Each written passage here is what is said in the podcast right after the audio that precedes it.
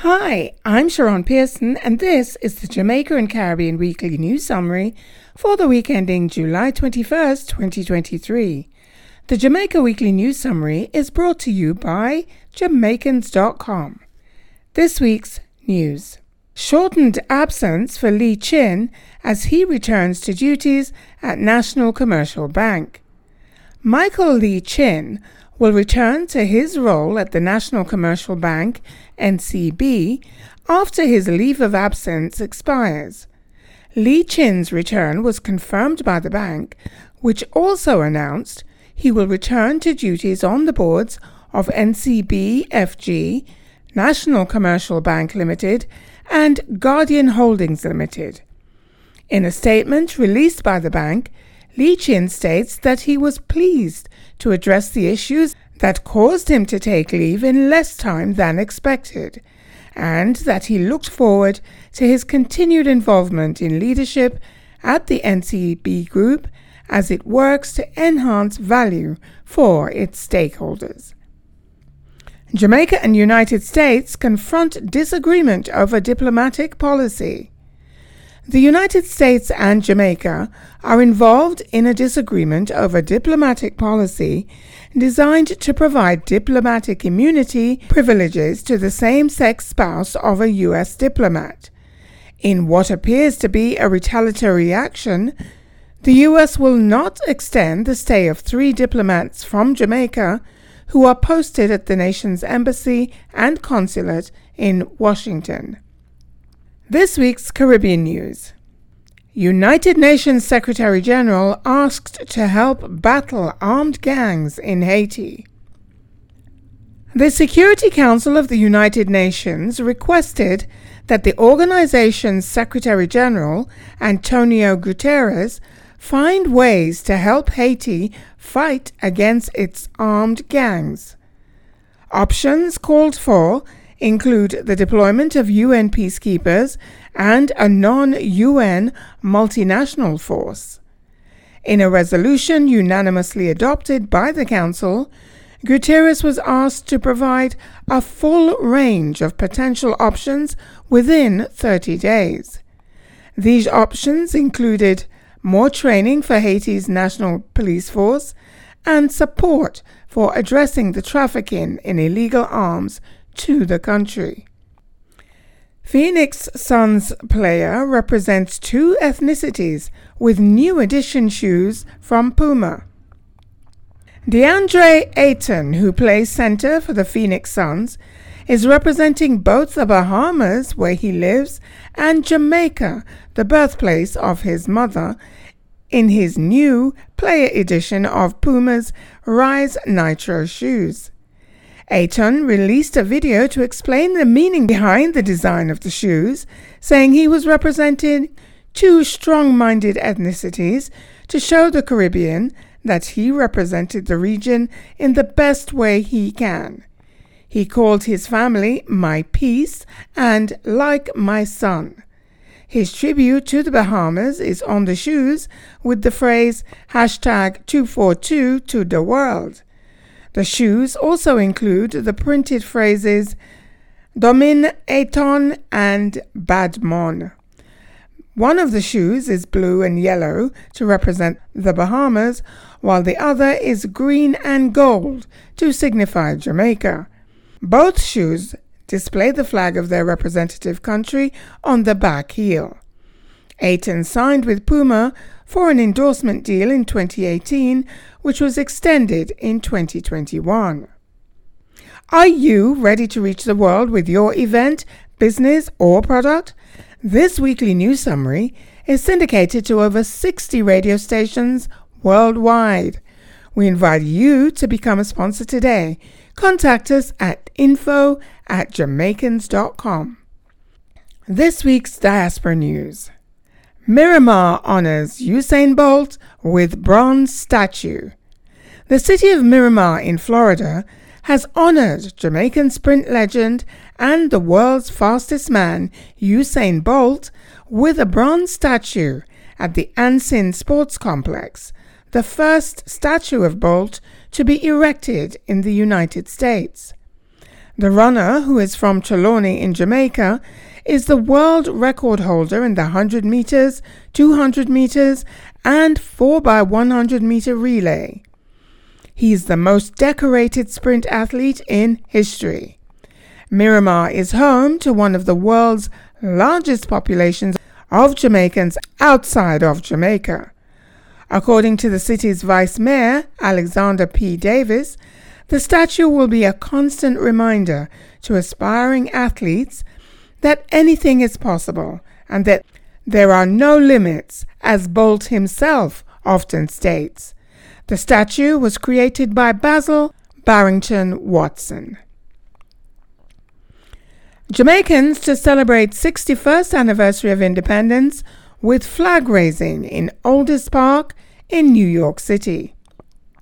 Jamaicans in New York City will celebrate the 61st anniversary of Jamaican independence on August 7, 2023, with a return to Bowling Green Park in Manhattan, where they first flew their national flag nine years ago in honor of the nation's independence. Jamaican nationals will gather at the park, the oldest in New York City, to mark the year they ended Britain's governance of their island. Jamaicans have displayed their flags, black, gold, and green colors, at some of the world's most iconic structures, including the Empire State Building, the Eiffel Tower, and the Niagara Falls. The 2023 celebration will include ceremonies of praise and prayer in Manhattan and Brooklyn, as well as a gala event on August 19th, 2023, when partygoers in formal attire will meet, dine, and dance at the New York Hilton Midtown. This week's business news. DCP Successors Limited alleges Jamaica violated treaty provisions pertaining to soap manufacture. A Dominican soap manufacturing company, DCP Successors Limited, DCPS, is alleging that Jamaica's government is in violation of provisions of the revised Treaty of Chaguaramas pertaining to soap manufacture and has taken its complaint before the Trinidad based Caribbean Court of Justice, or CCJ. This will be the first in person hearing conducted at the CCJ since the COVID 19 pandemic began. The court has exclusive jurisdiction over disputes concerning the interpretation and application of the treaty, which governs operations of the CARICOM Single Market and Economy, CSME, allowing for the free movement of services, labor, skills, and goods in the region. The DCPS holds that Jamaica's government is violating the treaty by exempting soap manufacturers in Jamaica from paying a tariff on imported soap noodles. Hylton and Cohen leave NCB Financial Group Limited. Patrick Hylton, the president and group CEO at the NCB Financial Group Limited, NCBFG, and Hylton's deputy, Dennis Cohen, will leave the major financial organization. The company stated in a market filing with the Jamaica Stock Exchange that Hylton and Cohen have agreed to proceed on a three week vacation it is expected that during the three weeks, other arrangements will be devised to carry out their roles on a temporary and then permanent basis. Chair of the NCBFG, Michael Lee Chin, will take on some of their executive responsibilities in the near term. The NCBFG expressed its thanks to Hylton and Cohen for their service to the company. Now for this week's arts and entertainment news. Burna Boy celebrates birthday in Jamaica with celebrities and performances. Burna Boy enjoyed himself at his birthday beach party with the help of famous performers and friends like Beenie Man, Skeng, TJ, and Tommy Lee Sparta. He also learned to do the drift dance, which is popular in Jamaica.